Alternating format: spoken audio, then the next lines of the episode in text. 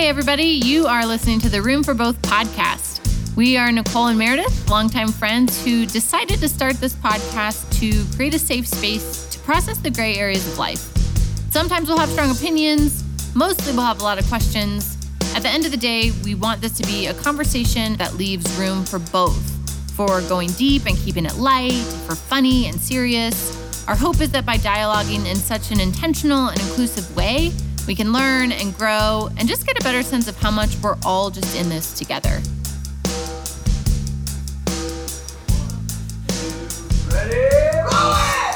Welcome back to the show. In just a minute, the girls will unpack the true self versus the ego self in part two of our Enneagram discussion. If you listened to episode eight and had questions or life experiences that came to mind in regards to the Enneagram, we would love to hear from you. Feel free to reach out at roomforbothpodcast.com. Now we're going to move into the more meaty part of the show that we're calling processing out loud. This is the portion of the podcast where we're going to dive into topics we've been thinking about or wrestling with and really just invite you along for the journey. So let's talk about the true self versus the ego self because this is to me what makes the Enneagram different than every other personality typing system because at least for me and i found things like myers-briggs helpful um, and even love languages sure that's helpful but i felt like those typing systems said to me this is who you are Sure. the enneagram says to me these are the patterns that you've taken on to survive childhood Yep. this is not who you are Right. And it's in recognizing these patterns that you can break them and you can live into who you truly are, which I think if you're a person of faith is divinity. Yes. Right. Um, and it's it's this whole notion of we were born in the image of God or whatever you want to call it with this true essence that encompasses all these types. Yes. All these types show the possibility of humanity and who we can all be and we we have all of them within us and it's in breaking down recognizing and breaking down these patterns that we've created the ego self that we can actually begin to tap into that true self Who we were meant to be from the get go Yes. before who we are who we are. who we were meant to be and who we already are Both and. so I'm gonna I'm gonna read this one quote from Thomas Merton because I can't not because I'm a four, and then I'm gonna stop talking about this concept of ego self versus true self because I want to hear what you guys have to say about it. This is from Merton's New Seeds of Contemplation, which is one of my favorite books, and um, New seeds of contemplation. Yes. Okay. And he is quite a contemplative, so he's not for everybody. Sure. I cannot get enough of Merton. So Merton says, In order to become myself, I must cease to be what I always thought I wanted to be. And in order to find myself, I must go out of myself. Hmm. And in order to live, I have to die. Therefore, my natural efforts to make myself more real and more myself make me less real and less myself because they revolve around a lie. Gosh. Hmm. Gosh, I love that you're reading Merton. But I think that that, so those unconscious messages from childhood, those Yeah. are the lies that we built ourselves Yes. around. Mm-hmm. And they're not true. Right. Yeah. They're not based on reality. But we To the needed, one- needed that for survival Yes. through life Yeah. at a certain point. Yes. It's necessary. Yeah. It is. The ego needs to Oh, be yes. built, Yeah. and we need those things. and Because life isn't perfect. Because life is not perfect. Yeah. And so it's it's necessary. Yes. But there comes a time when you need to wake up to that and see it for what it's it no longer serving you. and say, okay, you know what? I needed this to get through this, but that is not the person Mm-hmm. I can be. It's just a piece of who I am, and I Mm-hmm. could be so much more. And to have a glimpse, like you said, of that person it's like that almost. we can be. It's it's yeah. it's being led through the next door. Yes. You're being led through the next door. I I feel like it's when you put a splint on a broken bone or something that needs to heal itself, and that splint serves a purpose mm-hmm. for a Yes. time. And then when the healing happens, the the growth happens, that splint will start to hold you back, you know? And I think of that like through childhood, we needed this ego self. It served its purpose for a time. Right. And I think we all reach a point at which it stops serving its purpose and it it keeps us from who we are. Hmm. and doing what we need to do in the Yes, world. yes. Because we, yeah. Gosh, it is so profound. As we're talking, I'm I'm over here thinking, isn't it interesting that in fact we were created for death and resurrection? Yes. Yes. Yes. Yes. If we choose it. I mean, that's Yes. that's our free will, right? But like we were created to have a death and resurrection because God knew you would need this ego to get you through, but it's not yours to keep forever. right. And there comes a point where I'm going to call you to die to those things Yes. Yes. so that we can live in freedom, so that we can get back to who I created you to be, Yes. Yes. um, who you actually are, Yes.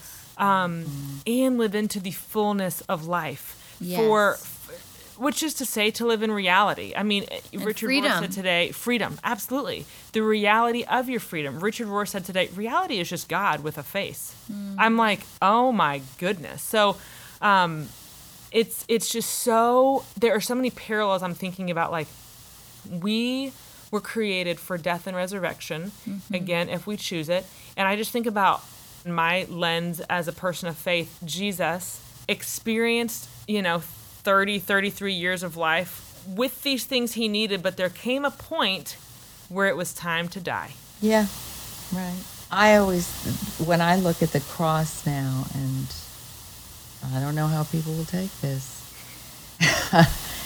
um, I think Christ's death on the cross was merely showing each of us what we have to do yes oh to our ego. 100% That it that's just 100%. he showed us what we have Yeah. to do. It's not something he did for us. Hmm. He showed us Mm-hmm. how, and it's not easy. Right, right. There is a, a, a, I don't mean to say this tongue in cheek. There is an actual. It's piercing. I mean, I don't, I don't mean to ma- make light of what he Mm, suffered no, through. I literally mean there is a It- piercing. There is Right. But our our there are so many facets of us that have to suffer, die, be put down. Absolutely. But it's this the thing about the Enneagram that I'm loving is it's this beckoning like and there is life on the other side. That's the whole point. It's not that you're this terrible person. How dare you have an ego? How dare you? Yes. You're not this piece of shit that I've been taught. In, in my Christian subculture, I have been taught, you piece of shit, God had to get enough. down there, get in the skin. Thank God for Jesus. I mean, thank God your your sorry ass was saved. Like that's been the Right. message. Right. Versus like the Enneagram's lens is like, okay, we had this ego, right, guys? It's like it's like it's like this team meeting. It's like we had this ego, right? It served you well, totally understandable. We're not going to beat ourselves up for it. We're just going to acknowledge it and go, oh, okay, this need for other people's approval isn't serving me anymore. It's actually inhibiting me from the freedom that I was meant to experience. It was actually inhibiting me from speaking freedom to others because I'm too scared what they're going to think, or I'm too scared that I don't have the voice to do so, or whatever that means for your particular number, how it manifests for you. It's like there are so many correlations if you're a person of faith, the death and resurrection. Obviously, you know, I would say that Christ lived, died, resurrected, the whole thing. So it's interesting that we get to walk that out and have our own cross, but it is this glory. There's this mystical glory to it because then there's this resurrection on the other side to go forth. And I don't know, we live in freedom. We set other people free. I mean, you just think about the ripple Yeah. effect of that. Yeah. Um, no wonder it's so important for us to do this work. Hello? And hard. and- like, let's not hello. minimize that. Right. Hard. Yes. That's why we need community, like real community, because otherwise it's like, screw that. Yes. I ain't doing it. So too hard. literally what you were saying, Meredith, and I'm gonna post a picture of this image in our show notes, but um is this diagram that's in my book. And guys, understanding the Enneagram is my favorite by Richard uh, Don Richard Riso and Russ Hudson. But there is this image. So we haven't talked about levels of development yet, but essentially within every type, there's levels of development, and there's nine in total. So there's uh, healthy, which there's three sort of levels there. There's your average, where there's three sort of levels there, and then there's unhealthy, and there's three levels there. And as you move up towards uh, health, so at our highest, like the label that they give that is liberation. Mm. So we're our most free at our most healthy, and we're our least free at our most unhealthy. And ego inflation happens in inverse proportion to mm-hmm. freedom. So when we are least controlled by ego, we are most free. Mm-hmm. And where we are most controlled by the patterns of ego, we are least free. And that label is pathological destructiveness. Yeah. So can we talk a little bit about can we unpack what it looks like to be bound to the ego? What it looks like when the ego mm. leads out? I cuz I'm I want to I'm not asking that because I have a hidden answer now. I, I literally am like, let me let me continue to get some language for that and sink some teeth into it because I want to be sure that I'm understanding. Well, So- I feel, well, I'm sorry, but No, I feel good. like um, just being human, we can't get away from that. Right. way. Right. We're all no, gonna. we never will. We never will. Sure. Completely. So there's there is no there is no denying the ego. There, there is, however, there is awareness and presence, and what we need to do is learn to be present in the moment and not lost in our thoughts. Hmm. And Operating in reality. exactly, and not out of um, they call it sleepwalking sometimes Oh. so when we when we just live out our ego patterns we're kind of asleep Okay. you know because that's it just and Going through a motions. concrete example for a four this happened two days ago i heard a story about somebody who um, a dear friend who was going to have a bunch of success in their career For my ego my uh, my passion is envy Okay. and so I hear this, and it's not that I, and I'm genuinely happy for this person, without a doubt. But for a four, it becomes, it points back to our own deficiencies of like, why haven't you done that? What's, what are you doing with your life? Mm-hmm. Why? So that's the envy piece, which quickly leads a four to shame. Mm. So I go upstairs and I don't even recognize, I'm just feeling all of this, Sure. not even aware of it, right? Sure. I'm sleepwalking sure. pick a fight with Jeff. He looks at me and says, "Did I do something? Like, mm-hmm. am, are you mad at me for mm. something?" And I go into the bathroom. I'm washing my face and I'm reflecting. No, he didn't do anything to me. Why did I lash out at him? He's my safe person, right? My mm-hmm. most safe relationship. And I start reflecting. I'm in shame right now and I'm in envy mm-hmm. not because I'm not genuinely happy for this other person, but that quickly was awakened in me, and I got into the moodiness and mm. temperamentalness of a four without even realizing it. How interesting. Mm. And so growth is recognizing that. I went back into our bedroom and said, I'm sorry, can we unpack this shame that I'm in right now? Mm. And we hmm. did. Gosh. And to me, that's it's not full ego transcendence, it's working towards ego Totally. transcendence. Totally. always. But that awareness of those patterns so that you can make a different choice.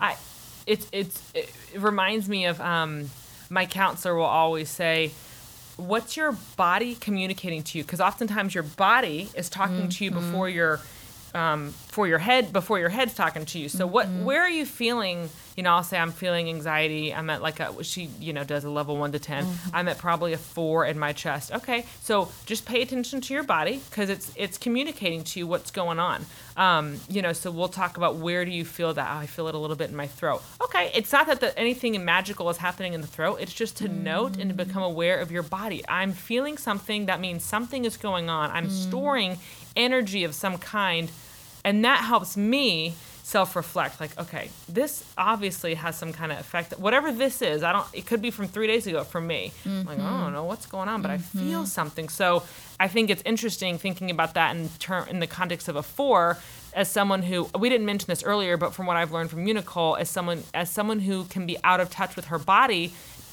do you ever feel like do you ever feel anxiety or fear or anger or anything physiologically or would you say you know what no but i want to move in that direction so that my body can start alerting me when i'm feeling a mood of some kind or triggered by something or upset by something does that make sense It does. It's interesting. Yeah, so I I don't know the answer to that. Okay. Um but so just to give you all some context, there's the instinctive triad um, which is eights, nines, and ones. There's the feeling triad, which are twos, threes, and fours. And then there's the thinking triad, which are fives, sixes, and sevens. And we sort of talked about nines, threes, and sixes are most out of touch with the triad that they're in. Um, and then within each triad, there's one that overexpresses that human function. So let's talk about the thinking triad. You've got fives who overexpress the thinking function, mm-hmm. and you've got sevens who underexpress. Mm-hmm. And it doesn't mean they don't think, it's just sometimes they can get so overwhelmed by the thinking that they choose to just act and maybe not think through the consequences of those actions. Mm-hmm. Whereas a five is like thinking, thinking, thinking, and places so much value on knowledge and and that. And so depending on your type, there's a different starting place towards growth. So like um, nines, threes, and sixes should all start with their centers. So a six who's in the thinking triad should start um, with something like meditation to tap into, they're most out of touch with the thinking center um, to really bring their mind at ease and connect with their mind and mindfulness. Uh, nines should get in touch with their body, doing things like yoga um, or going for a walk or doing some form of exercise. Threes should get most in touch with an open heart. Um, and I don't know if that's reading things to open the heart, maybe going to counseling. I don't know exactly what the examples people would give. So you've got those who are most out of touch. Then you've got the ones who underexpress in each triad. We're mm-hmm. called the withdrawns. okay So fives, fours, and nines. For us, things like yoga and walking and physical exercise are so, so, so important Yes. because we are so out of touch Yes. with the body. Then you've got the assertive types. Those are threes, sevens, and eights. For them, the feeling center is underdeveloped. So starting with things that help them open their hearts are mm-hmm. so, so, so important. Mm-hmm. And then you've got the compliant types. Those are ones, twos, and sixes. For them, the thinking center is underdeveloped. Mm-hmm. And so things like meditation are so, so, so important. So, you, to answer your question, I'm so out of touch with my body. That's the that's the triad that I'm is most underdeveloped in me. I'm aware that I even carry things like pain mm-hmm. in my body mm. and I'm great at shutting that out. Mm. And it's when I engage in something like yoga that I so I would say I don't feel it in my body when something's off or I do and I've totally shut it out. oh But when I do something like yoga, it connects me to that in a way that is so good for my growth. That make sense? Oh, it totally does. And I'm just thinking, I am such a, I'm somebody who subscribes to, and this is fours, not fours, whatever. I, across the board, I'm somebody who ascribes to mind, body, soul, spirit. It's all connected. So when I hear, and I'm kind of have been on a health and wellness journey that would submit like, hey.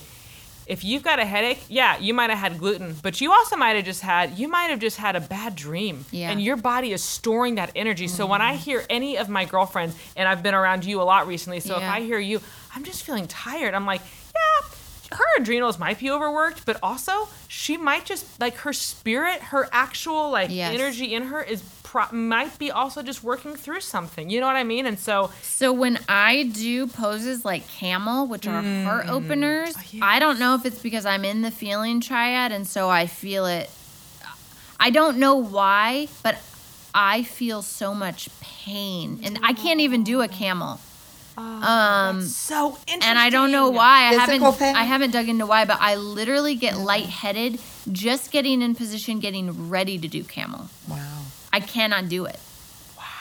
And I'm working towards it. Sure. But it's, I don't know why. there are actual physical blockades if there's Oh, even yeah. potentially energy and then we're getting into a different conversation but just just in keeping it all kind of again my perspective all connected Mm-hmm. if there is any kind of blockade of energy if you're out of touch with your body it's interesting that you will continue to experience whatever that is whether whether it's physical pain and camel pose or whether it's i don't know persistent headaches i'm not trying to be a shaman or a No, doctor but it's just yeah. interesting to think that perhaps those could be attached to some things that have yet to be worked through or have yet to have a light shown on them. Does that make any sense? And it's interesting once you feel pretty confident that you know your type to dig into some of this stuff because we all have all of those Right. triads within us. Right. We have different relationships with them. So mm-hmm. some are are tangled up in the others. Sure. Some we're most disconnected from. Some we over like Yes. it's very fascinating to then start digging into your relationship with those three centers as humans that we all have Yes. and the best path towards growth for you given who Yes. you are and where you are. Yes. So here's a story that I had a counselor share with me that I found really, really helpful. Just in relation to this whole concept of ego self versus true hmm. self. An old Cherokee Indian chief was teaching his grandson about life. A fight is going on inside me, he told the young boy. A fight between two wolves. Oh yeah. One is evil, full of anger, sorrow, regret, greed, self pity, and false pride. The other is good, full of joy, peace, love, humility, kindness, and faith. This same fight is going on inside of you, grandchild, and inside of every other person on the face of this earth. The grandson ponders this for a moment and then asks, Grandfather, which wolf will win? The old man smiled and simply said, The one you feed. Yes. Mm-hmm. Great story. Yeah. I've heard that before. and it's- mm-hmm. Yeah, it just, you know, to me speaks to the power of choice. You mm-hmm. know, what mm-hmm. do we do with the information that's been given? We given. We were just saying a little earlier off the air, you can't change what you don't know. So you do you choose to move into this? But the cool thing about this whole thing is again quoting Richard Rohr for the 180 millionth time because you know, love love him and the wisdom that he provides. And because it's gentle wisdom. It's not mm-hmm. this thou shalt it's just so gentle but he mm-hmm. says remember grace is something that gets done to you. Like the process happens to you. You don't happen to it. You just get to remain open Yeah. you know? And so there's grace to sustain. There's grace to kind of um, get you to where you need to go if you are willing to to tie it back to the story feed the good wolf to be open to the process. That's where i believe that grace gets ushered in to be able to do a lot of the unraveling that has to take place. And in order for you to get to that place that is your true self. Mm-hmm. I'm curious, Mom, what that has looked like for you. So we've promised my mom we won't keep her on the whole time as Meredith and I finish unpacking all of this stuff. But I am curious, what has it looked like as a passionate learner of the Enneagram for so long to feed the wolf of awareness and presence and true self over the years? You give me way too much credit. I have had the awareness of the Enneagram for a long time, and I've studied the Enneagram. But it takes a lot of self discipline Yeah. in order to um, continue to feed that good, loving wolf, good food Sure.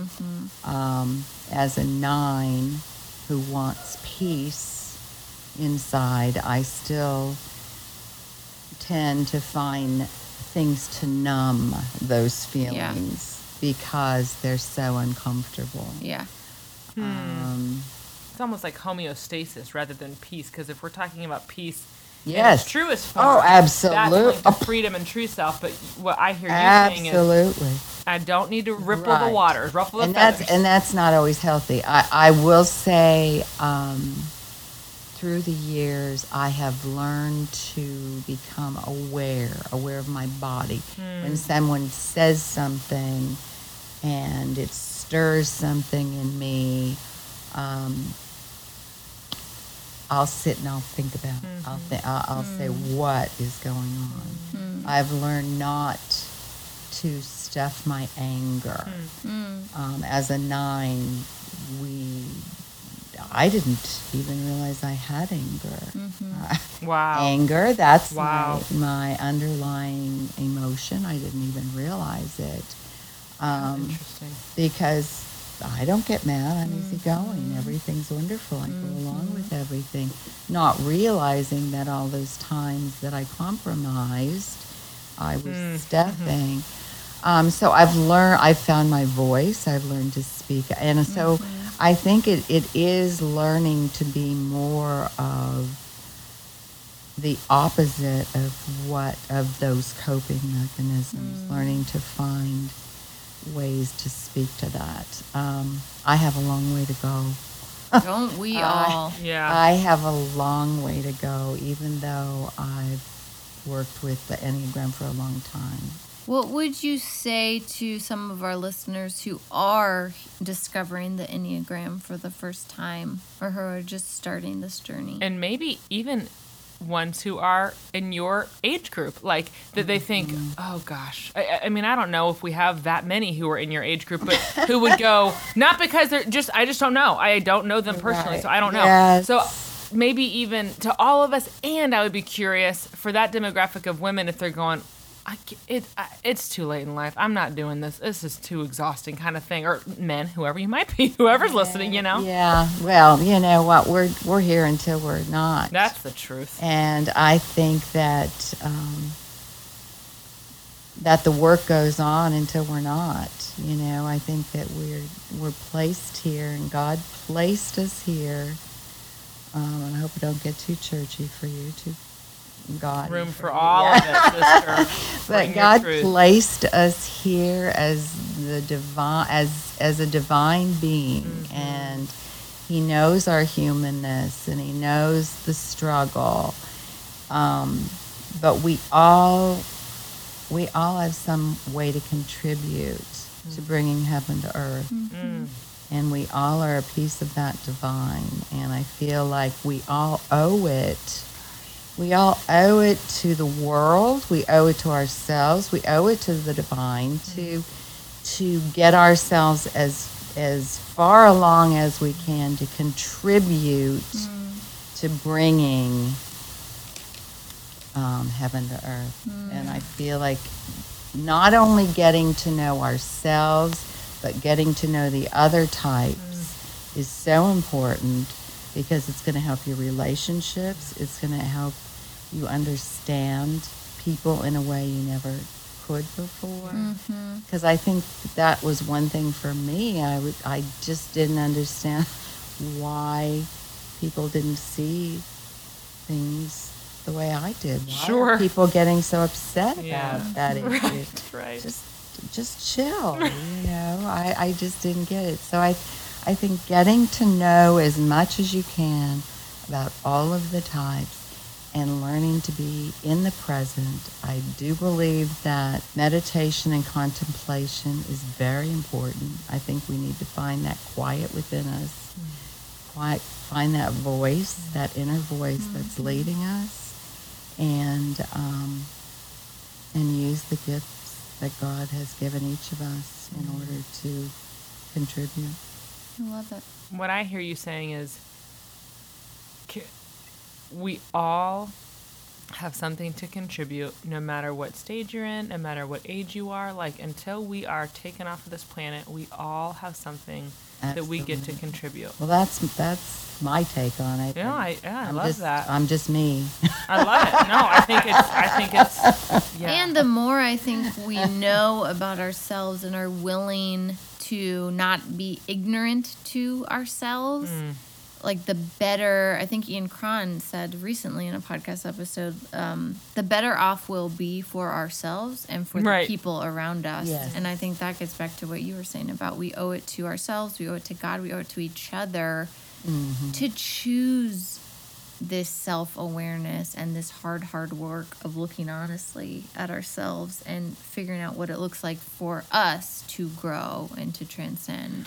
I think one thing, if I can say about that, because I struggle with language that feels kind of debt debtor. I owe you something. It feels to me, I mm. That's because of my interesting. upbringing and my Interesting, rule yes. following, I Yeah. thought I go shit. Yeah. That's one other Thing thing. I under- owe somebody. Oh, Yeah. somebody! Oh, I'm gosh. under this under- authority. Oh, that's a great so point. What I, I hear that. what I would say from my own experience of, I, I don't, shadow work to use Enneagram language or deconstruction to use modern faith language, my own unraveling, my own growth, healing. Again, to echo what Richard Rohr would say, that it is a grace that is done to you. The process happens to you if you allow it. And while it is hard, yes, and while it can be grueling and arduous, yes, I'm still breathing. I'm still alive. We're all here. We all make it okay. You know, we all. I'm not speaking for anybody. I'm just kind of speaking um, universally about myself. That it's oh, it's okay. Like it's. It, sorry, I don't want to get repetitive. And to the person who maybe hears things the way that I do, and, and just hears hard work is coming. It's a good Here's word. a mirror coming at you, like all your shit on display. It's like, well, okay, yes, and there's grace to meet you, and you won't know that grace till you need it. So, so don't try to borrow grace from the future and get scared and, and hide. It's okay if this scaredy cat can do it. Anybody can. If this Yeah. scaredy cat can encounter a gracious God in the midst of an unraveling process, in the midst of a healing journey, anybody can. It also mm. reminds me, and I'm so glad you said that because, yeah, that's Yeah. not the language. Right. It reminds me of it is for freedom that Right. you are set free. Yes, yes. Mm. Mm-hmm. Freedom, freedom, freedom. Just for Not- freedom's sake. yes, Hello. What yes. kindness is that? Yeah. Like we just get to be unleashed. Yeah. Yeah. Just, just what? It makes no logical sense to me. Again, a grace that's given to us. yeah. You girls. You girls. My heart. I love you. Thank you It's for so joining Yes. us. Thank you. It was Thank such a you gift to have you on. letting me Yes. uh, chit chat with you for a while. Yes. I loved it. Thank you for Great. lending us your your learnings. Your, I mean, truly, we we just are grateful for your time. I'm old, Meredith. No, you're not old. You're not old. You're not old. You've contributed so much here, and it, that is a gift to us and to anybody who is listening. So, thank you for being on. Thank you. Well, that was lovely. It was so good. I want to jump back to something you said earlier because you mentioned as a four that your passion is envy, and we hadn't covered um, passions yet.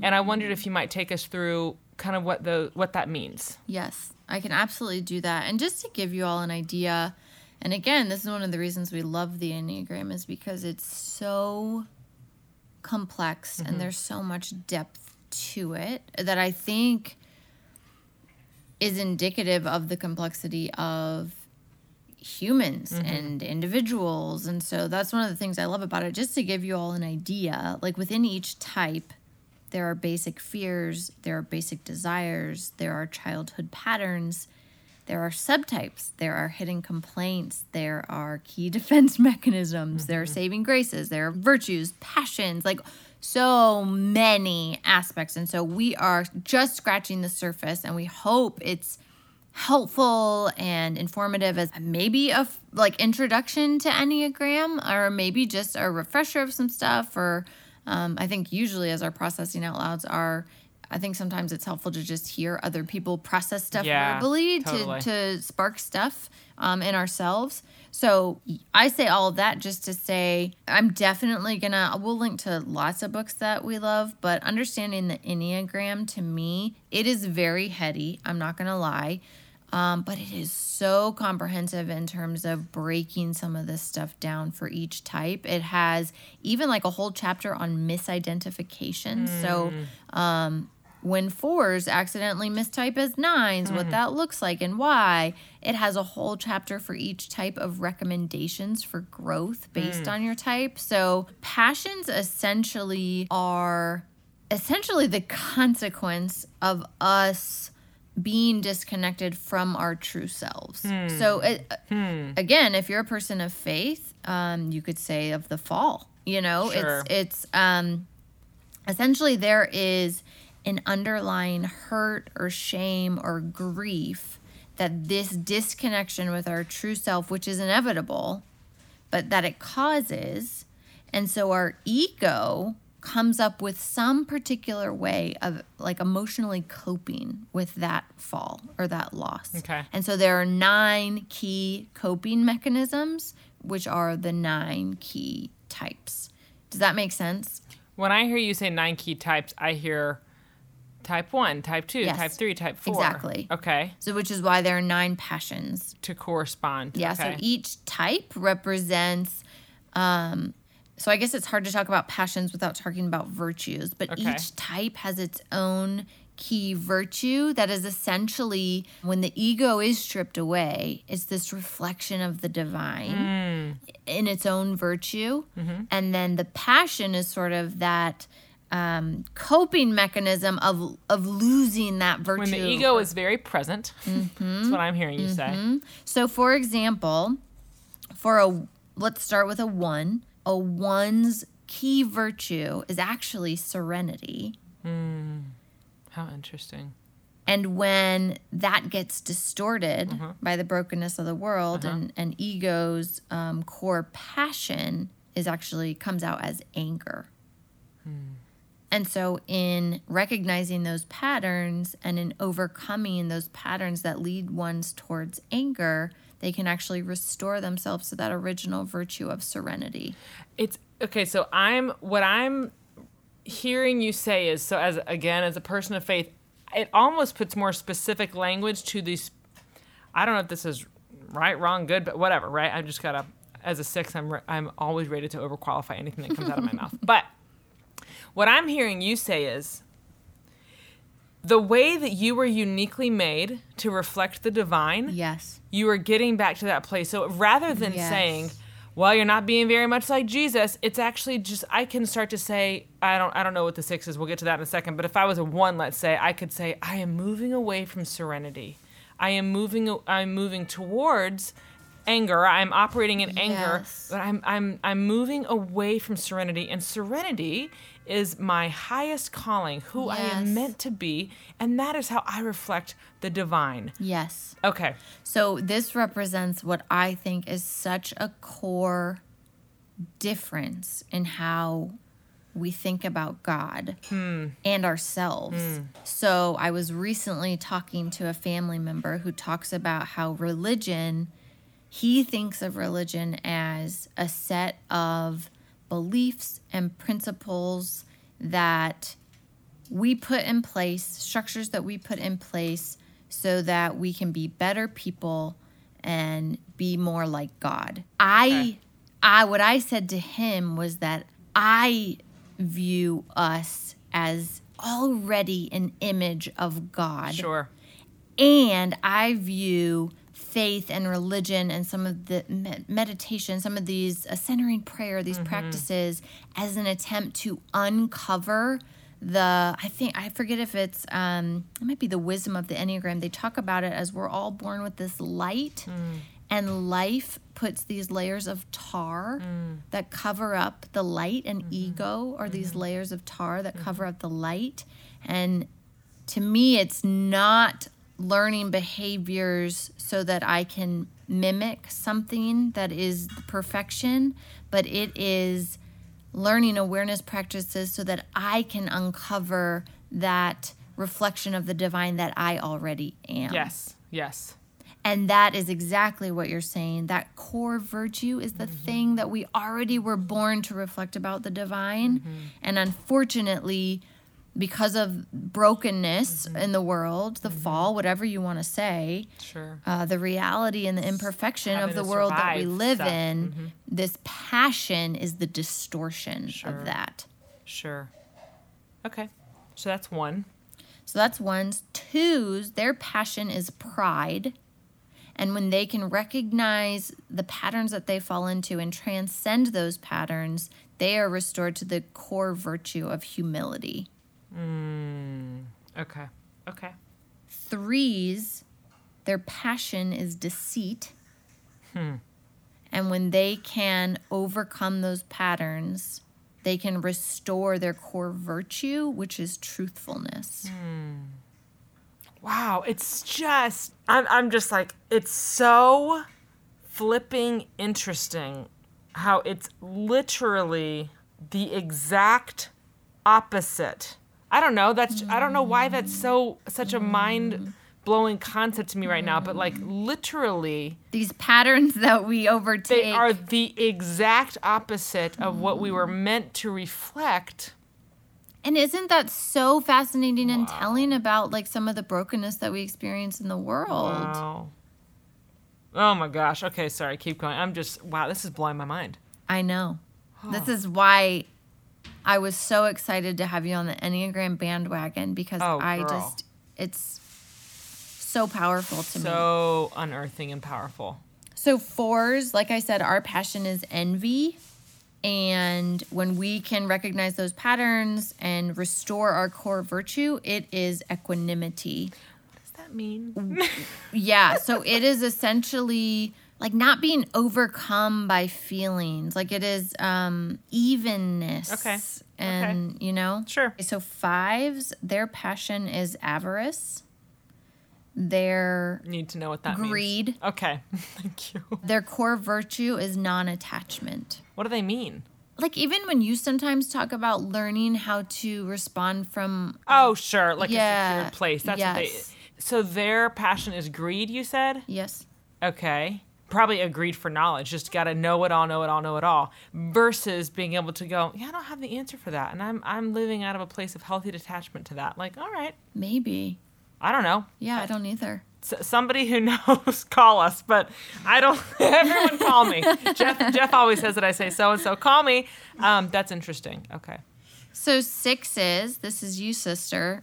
Passion, core passion, fear. fear but now i want to know what, my, what i'm supposed to Do you know what your of. virtue is? hold on i gotta i gotta guess what's the opposite of fear oh my gosh she's held she's holding up her her um Giving giving key. key keychain to me it's courage Courage. Oh my gosh. I probably need to get a tattoo that says courage to your heart.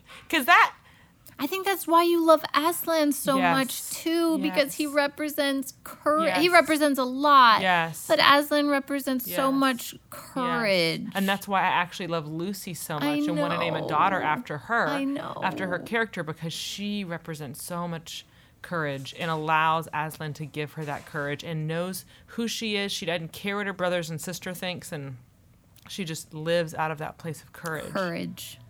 Wow. Okay. Gosh. Mm. The seven's passion is gluttony, and their core virtue is sobriety. And I think there's probably, and I'm not an expert on this, I think there's probably more to be said about those words. It's Sure. not how we typically think about Sure. them. Not how society's but Yes. yeah. So, eights, their passion is lust, and their virtue is innocence. Oh, wonder what that's about. That's That'd be a good one to dig into, Yeah.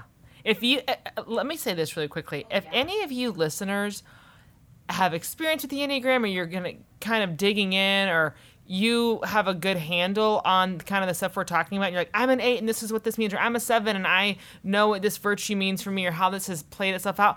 Would you let us know? I'm ju- we're just curious, not for, uh, just curious to keep this conversation going, and whether it's via DMs on Instagram or email. Like, I am fascinated by this and hearing people's personal journeys and personal examples of how these virtues and passions and subtypes and types and all that just kind of manifest. It continues to solidify for me as a learner of this. Um, how the Enneagram can play out in our lives. So, anyway, that's just a quick side note because I'm like, gosh, maybe a listener's an eight and we can learn more about what innocence means as a virtue. So, Yeah. Anyway. Yeah. So I'm actually looking back, and this is in um, understanding the Enneagram, but for sevens, since I didn't really have a great idea about sobriety, what they are saying is when we are present and abiding in our true nature, we feel awake, sober, and in clear contact with our immediate experience. Sobriety also brings with it a sense of gratitude, a deep and abiding joy in the miracle of life. So that's the sobriety. Yeah, that makes sense to um, me.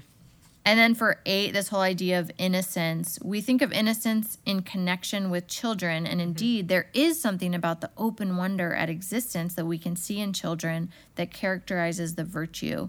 Innocence is being fully, deeply human, it is simplicity itself.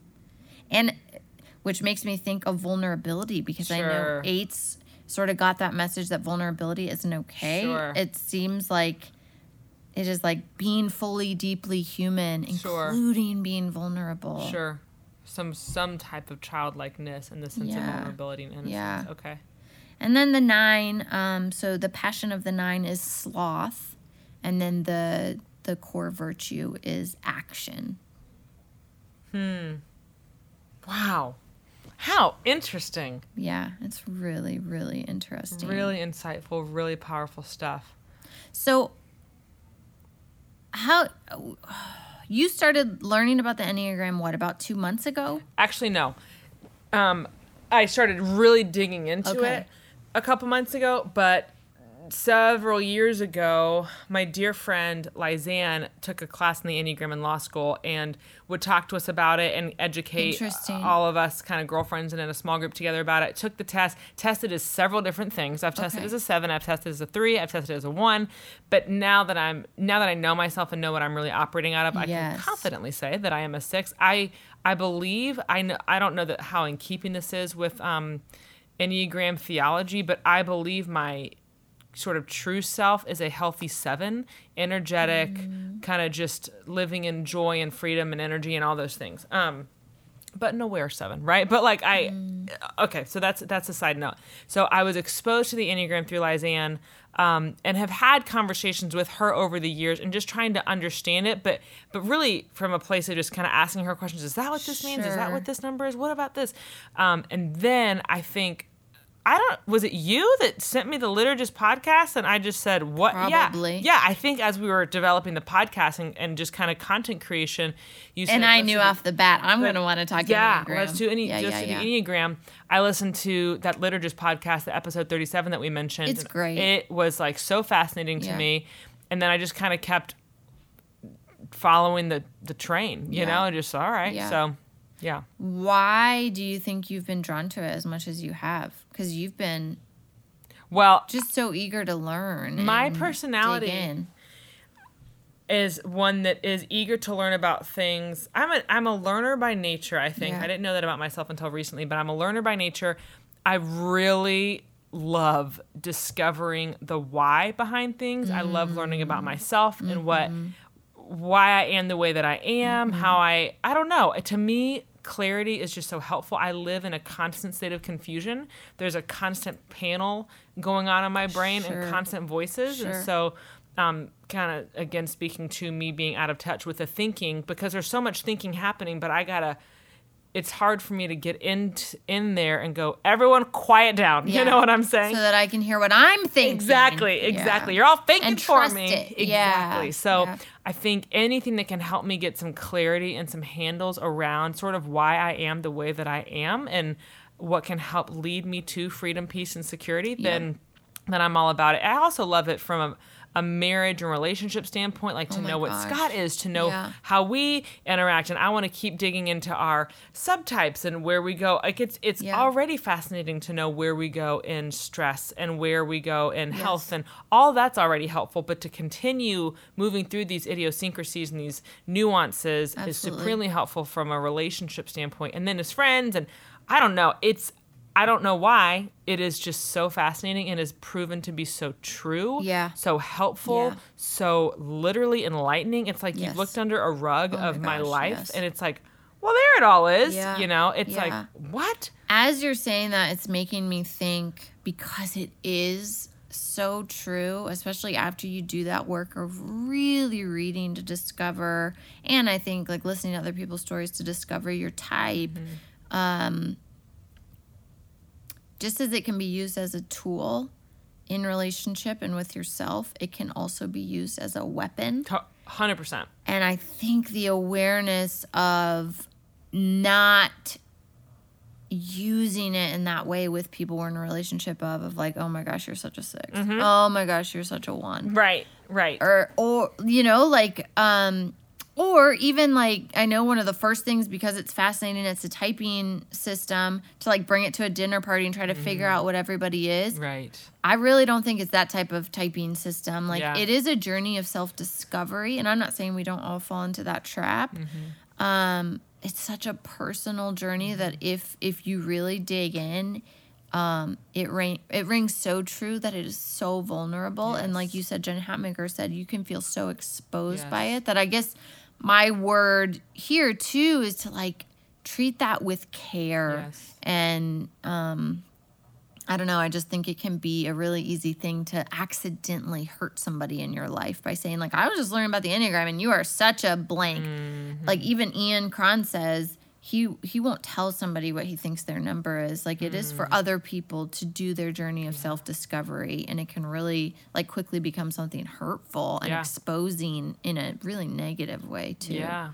Yeah, I think I'm already guilty of that to a certain degree. And I'm like, dang it. Meredith.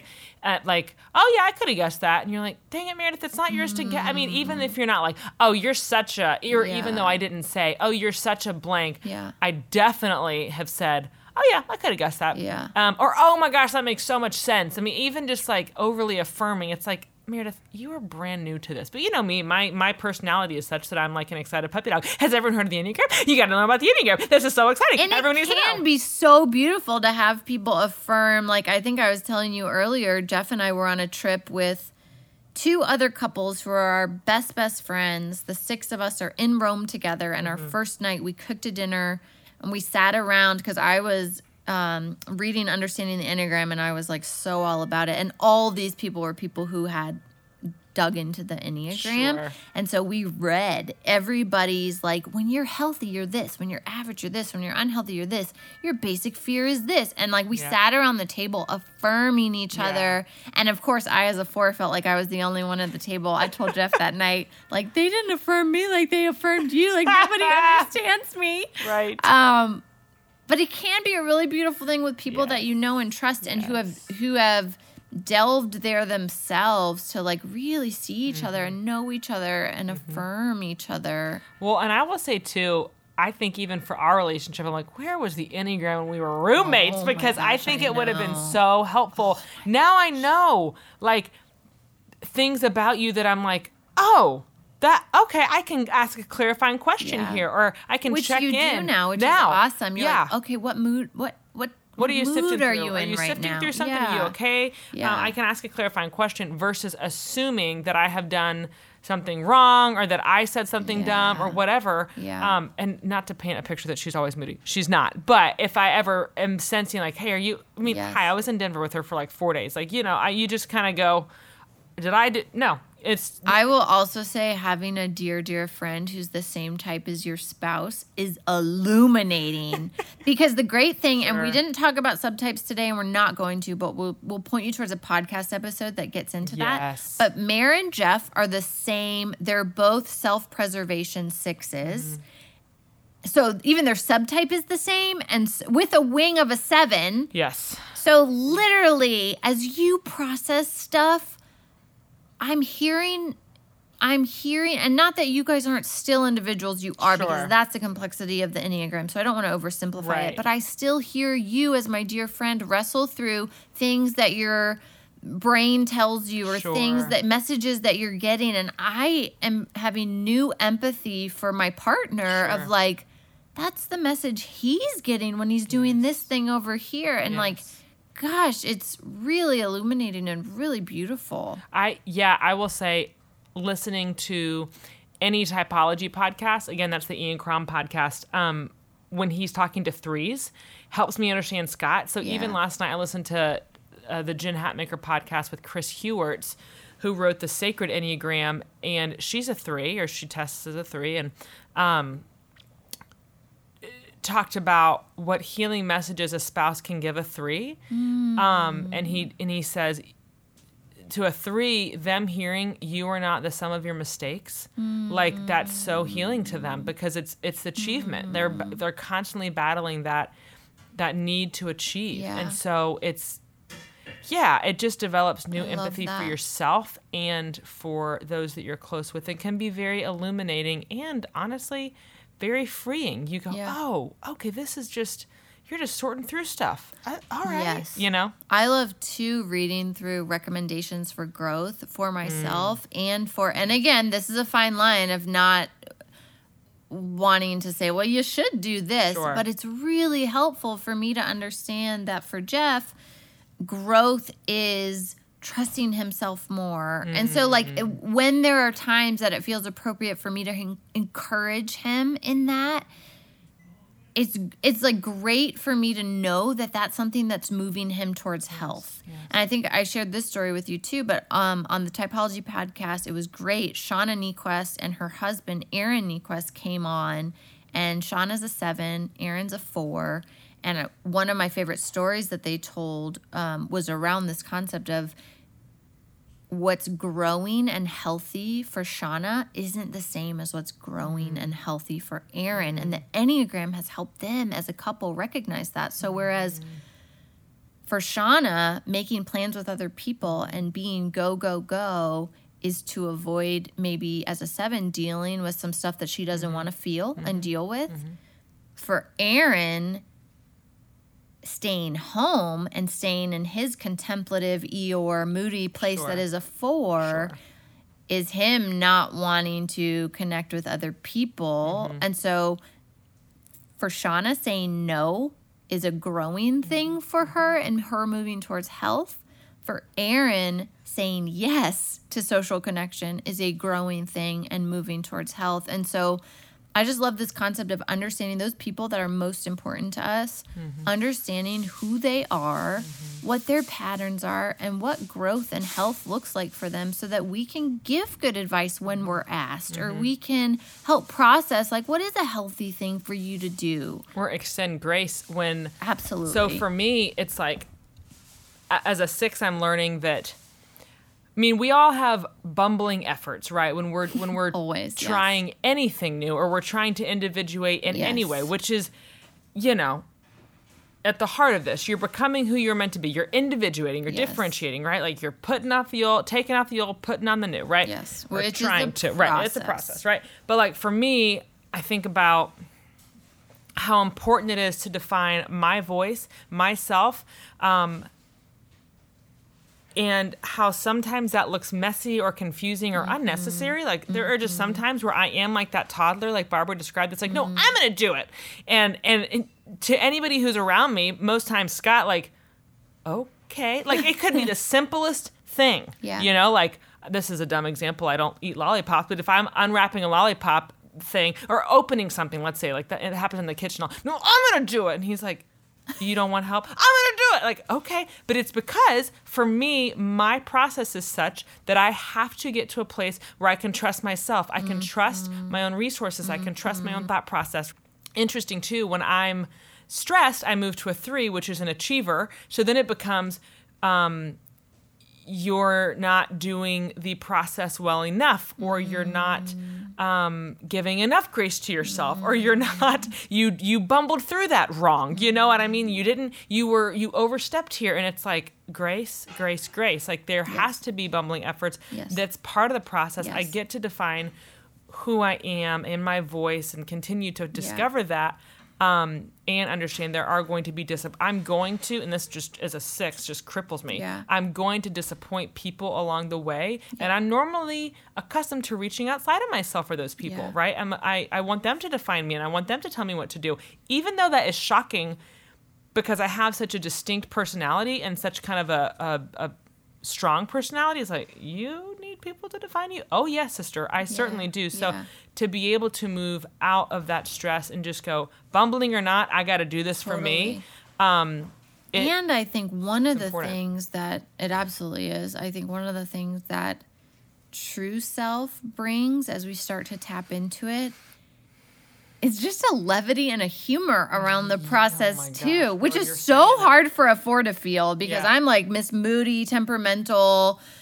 Well, you just feel things deeply. I do. And when I get challenged to laugh at myself, and there's like this voice in me that can almost recognize the frivolity of the mm-hmm. ego self, mm-hmm. it's this beautiful thing of like, and it's rare still that it happens, but I, that I can look at Jeff and just like shake my head and be like, oh my gosh, like, I was, I was so temperamental. I hope that that happens more and more Yes. the more we try to transcend the ego that like I think of of people like the Dalai Lama or people who I consider like very far along the path of ego transcendence and they're they just laugh at this Yes. shit, you Yes. know? Like or just they just have so much joy and awareness for what's real. Yeah. Really real. Yep. And gosh, I hope that's part of the path. It's like they've detached themselves from the pride of the outcome. They've detached themselves from any pride associated to their um, process. Like for me, it's got to be done this way, or you didn't do that well enough, or you're still looking to other people's opinion. I don't know. I guess what I, what I mean to say is, yeah, they are detached enough from the ego. We could call it pride. We could call it ego. That, like you're saying, there is just this this security. They've arrived at a place of security and and, grace for themselves. Yeah. Holy cow! To get to a place of true radical self acceptance and self compassion. Yeah. Wow. Yeah. Wow. Like that's my. I'm like Lord, help me out because Yeah. I and and that's the deal. Like banking on that grace that it has done to us. Um, as we just continue, as again Richard Rohr would say, as we continue to empty ourselves. So, yeah, I'm so glad we finally talked Enneagram. I know, I know. Me too. It was so good. We hope it was helpful to all of you listeners. And, And um, if you heard us reference things that we didn't dig into, I mean, we talked about um, the path of stress or mm-hmm. disintegration. Mm-hmm. We talked about wings. Um, I know we referenced some things that we didn't dig into here. Please hop on Instagram, shoot us a comment, or send us an email because we, I mean, we love obviously talking about this stuff. So we'd love to dig into, even if it's us hopping on stories to answer any mm-hmm. questions or um, just dig into things that maybe we referenced but didn't give a full definition for. We would love to do yeah, that. just continuing the conversation. It's Yes, just so rich. I would just be always, so always, curious always. to know what anyone's what and what your experience is as a listener. What what is your experience with the enneagram and with your Yeah. own shadow work and understanding it and all that jazz. What so type are you? What are you learning about Oh, yourself? Gosh, tell love us, it. love it. Now it's time for Yes and, the part of the show where we unpack our so what moments. If at any point during this conversation you've had the thought, yes, and now what? This is for you. So if this conversation did stir something in you, make you more curious about the Enneagram, uh, your type, someone's type whom you're in a relationship with, um, there are lots of tests you can take. Um, the Enneagram Institute has an assessment that you can take. Um, the book Wisdom of the Enneagram has like a two question assessment, which actually is highly accurate, uh, surprisingly. We really like, we've really been enjoying Ian Cron and his podcast, and I I found his assessment. Um, it I came out as a four. Yeah. I'll say that. Um, so exploreyourtype.com. You can go to, I think you just put in your email Mm-hmm. and then um, you can still, I think, not sign up for newsletters or anything, but you put in your Unsubscribe if you email. It's a free assessment. And I think it's a great starting point. Mm-hmm. As Meredith mentioned, she's, you've tested as like several different things, right? So I wouldn't just trust the test if you're reading it and you don't resonate. Mm-hmm. Um, but at least that's a great starting point. Um, when we release our full episode, we will put a bunch of resources and maybe even some language about why we like certain things and what you'll find in certain things on our website roomforbothpodcast.com. So again, we'll we will load you up with plenty of resources if this is something that you're like, wow, maybe I should dig into this. Yeah. So our yes ands, what we're taking away from this conversation. Gosh, I wish Barbara was here to still I answer. I would love her yes know. and. For me, what I'm walking away with, I'm walking away with a couple of things. The what Barbara mentioned about we all have something to contribute. Mm. That speaks to me, um, and propels me forward. So to that, I say yes. And I need to continue finding my courage. I Um, love it. and it's it and it reminded me that it is such an important it is such important sacred work and then I, I have a couple of yes ands the it. second thing for me is i think understanding and trying to empathize with the core messages that some potentially more difficult personalities in my life received as children in order to develop empathy for Oh them Oh gosh. yeah i'm really asking a lot of myself Wow. That's good. a lot of myself. It's like, uh, again, Lord, give me the grace to be able to do so because on my own volition, I can't. Good. Yeah. So I just think when I was hearing those childhood messages, I'm like, okay. And not that I, you know, I, I, I can surmise maybe what people are, but it's not mine to type them and all that jazz. But regardless, to remember, regardless of what their type is or if they ever take the Enneagram, to And remember. people still need to take responsibility Yes. for their own growth and action. For sure, but to remember that there were childhood messages that very mm. much inform how they interact with the world. Yeah. And again, what can I do to develop empathy around that and to see these more challenging personalities in my life as Reach. as kids who, Oh who have gosh. received these messages. So it's a yes, we've all received these messages, and I need to implement some empathy with those who I have been hurt by or who I judge or have preconceived notions about or experience in a, in a kind of mm, tenuous type of way. So Dang. anyway, that's what's sitting with me. Wow. Well, your yes and was lovely. Mine's gonna be pretty self-absorbed after girl, that. Bring it. Bring it. Uh, in true Ford fashion. Um, I just feel like your question about the body to me, and I know this, I know this, I know this, I know this, and I ignore it, I ignore it, I ignore it. I have to get in touch with my body. It's the path to healing and wholeness for me.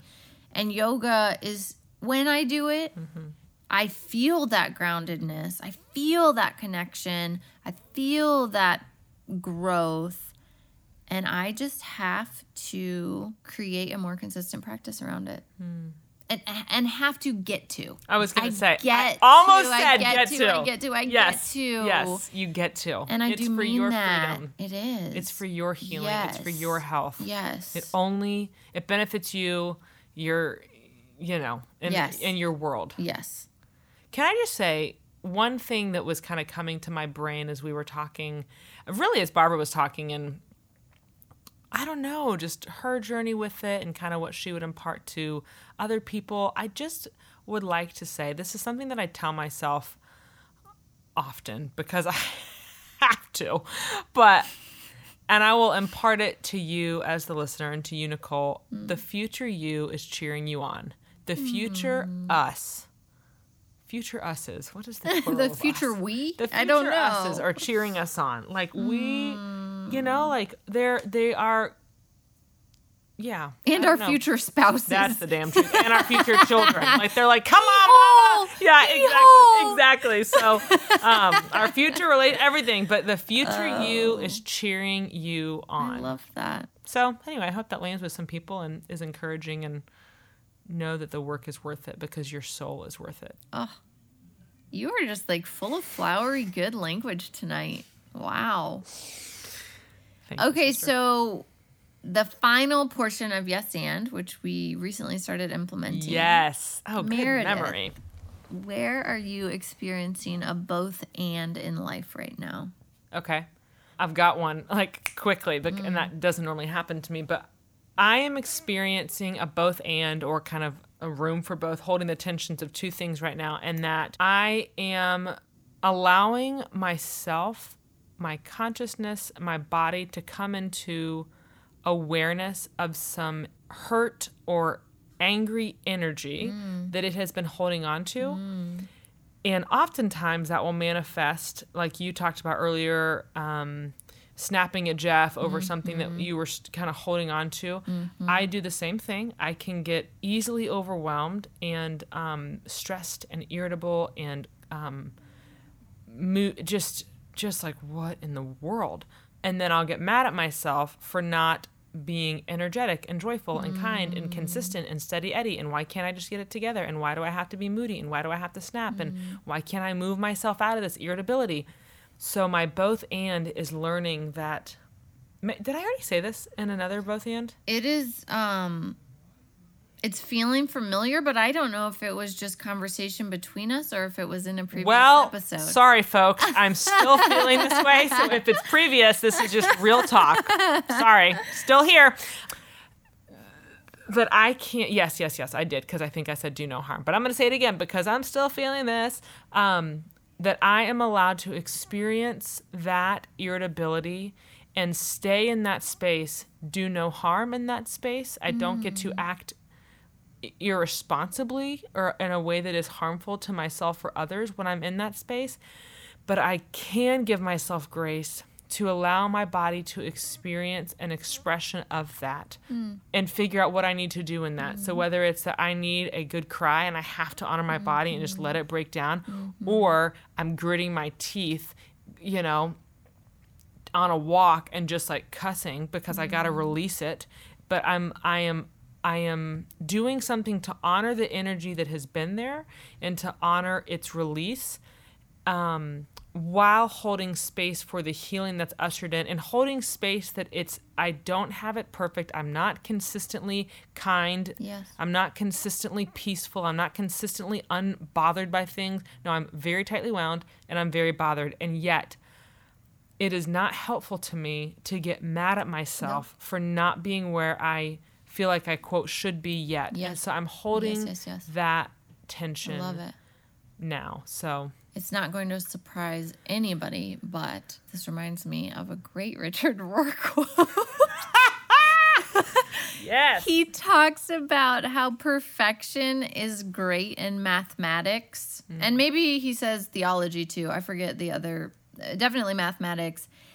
And goodness is great in humanity you know like mm. perfection was never gonna fly here Right. goodness goodness goodness is what we can strive towards Yeah, I think in a quick summary of mine, and then I want to hear yours, is I think I've been taught or I've received, I don't want to sound victim. I've been taught, like I I have received sure. the message that it is, again, pr- probably through the lens of my Christian subculture, that it is not okay to be angry, to to feel these mm. things, and so I get mm. so overwhelmed by it and so mad at mm. myself that I am still struggling with it, still angry, still have an attitude, still short tempered, still judgy, still critical, still all these things, and it's like.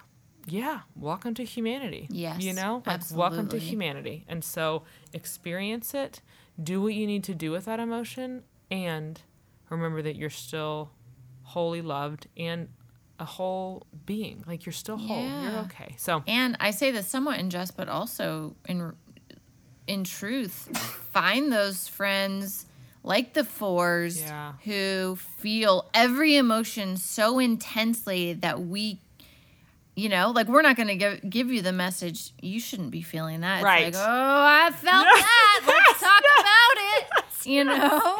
yes, you are one of the most empathetic people that I know. I mean, when I talk, you guys, Nicole, I wish you could see her. She's mm, and her body language just softens towards me.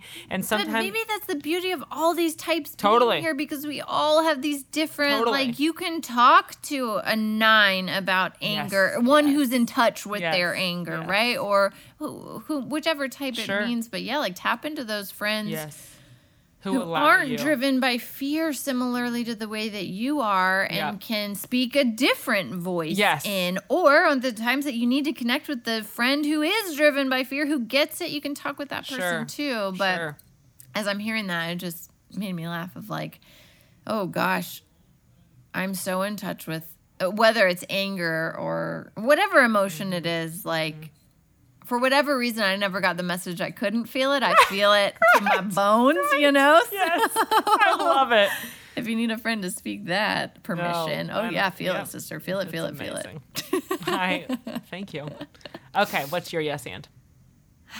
Oh, where You already said that. experiencing a both and? Sorry. No, it's good. Where are you experiencing both and? So many ands. I already sort of said this, so I'll keep it brief. But the both and that I'm experiencing right now is acknowledging and recognizing that you and Jeff are different individuals Ah.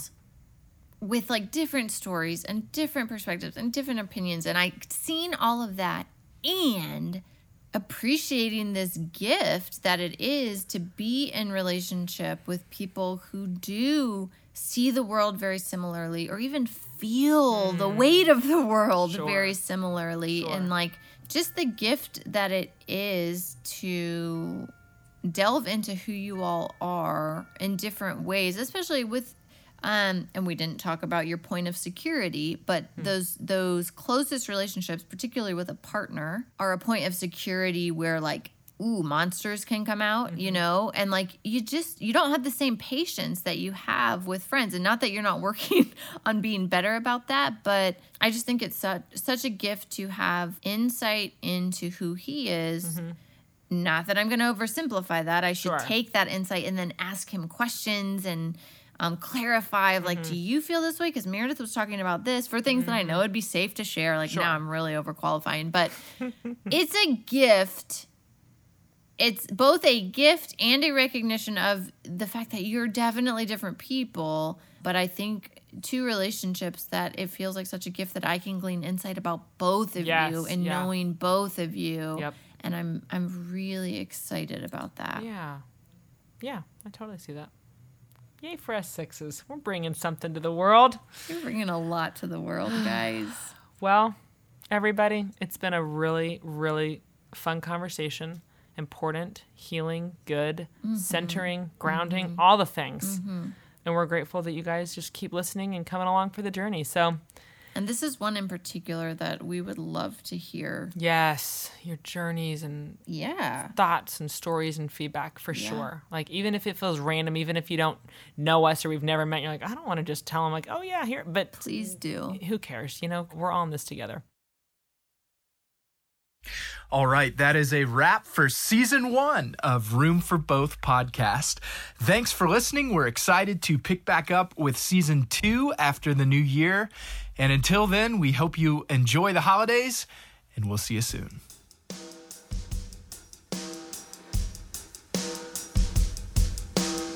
Thanks for listening to the Room for Both podcast. We're always open for feedback, so if there was something that you resonated with or would like for us to discuss, please visit roomforbothpodcast.com or find us on Instagram at Room for Both Podcast and drop us a line. And also, while you're at it, would you do us a solid and rate this podcast so that we can eventually pay our sound guy?